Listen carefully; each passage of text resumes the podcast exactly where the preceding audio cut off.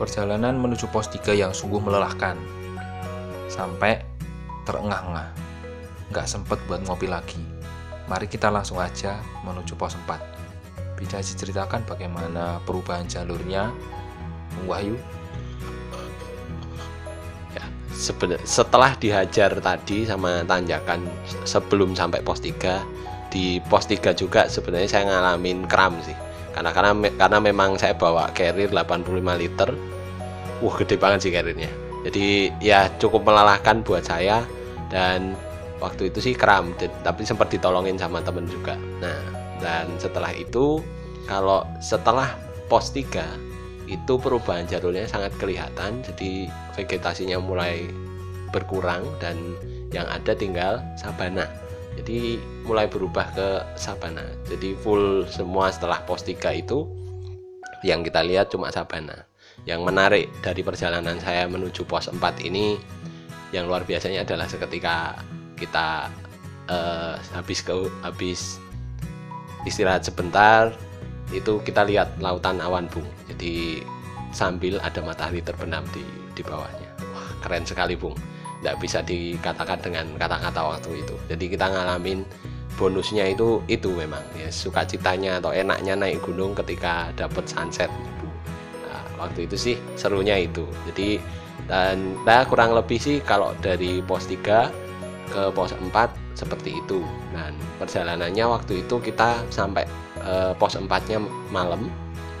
Karena juga ada sempat istirahat di beberapa tempat dan ada yang melaksanakan ibadahnya juga. Dan waktu eh, untuk estimasinya sih sekitar dua jam dari pos 3 ke pos 4 karena ya kami sa- saling menunggu juga istirahatnya sih cukup lama sih Bu. Dan ya asiknya tadi sih. Tapi kalau dari kalau untuk sudut atau kemiringannya sih sudah tidak terlalu parah ya Bu. Karena sudah sudah cukup enak karena banyak yang landai banyak bonusnya tapi kalau nanjak sih tetap ya namanya juga gunung Kalau kalau yang nggak nanjak gunung apa, Bu? nggak tahu sih gunung apa ya Nah, sudah sampai pos 4 ya, Bung. Sekitar jam berapa tadi?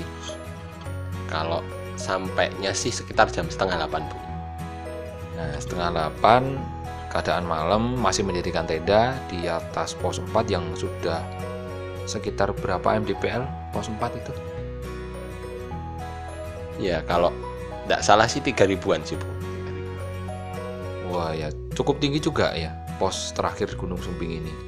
Dan mungkin ada pengalaman apa, pengalaman mistis atau apa gitu di pos 4 ini mengingat keadaan sudah malam dan pastinya eh, saat itu pendakian pasti sepi.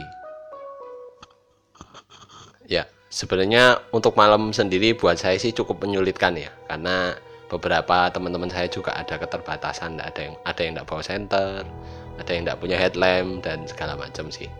Dan satu hal yang yang cukup ya cukup menegangkan waktu itu, jadi teman saya itu eh, mendengar situ ada suara kucing.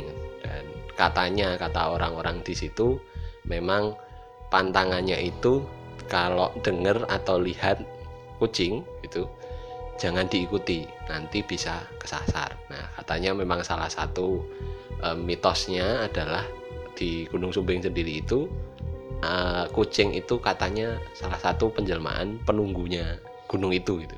Nah kebetulan waktu itu sih ah, ya memang teman saya waktu perjalanan pulang sih nyeritainnya. Yang menyaksikan itu teman saya.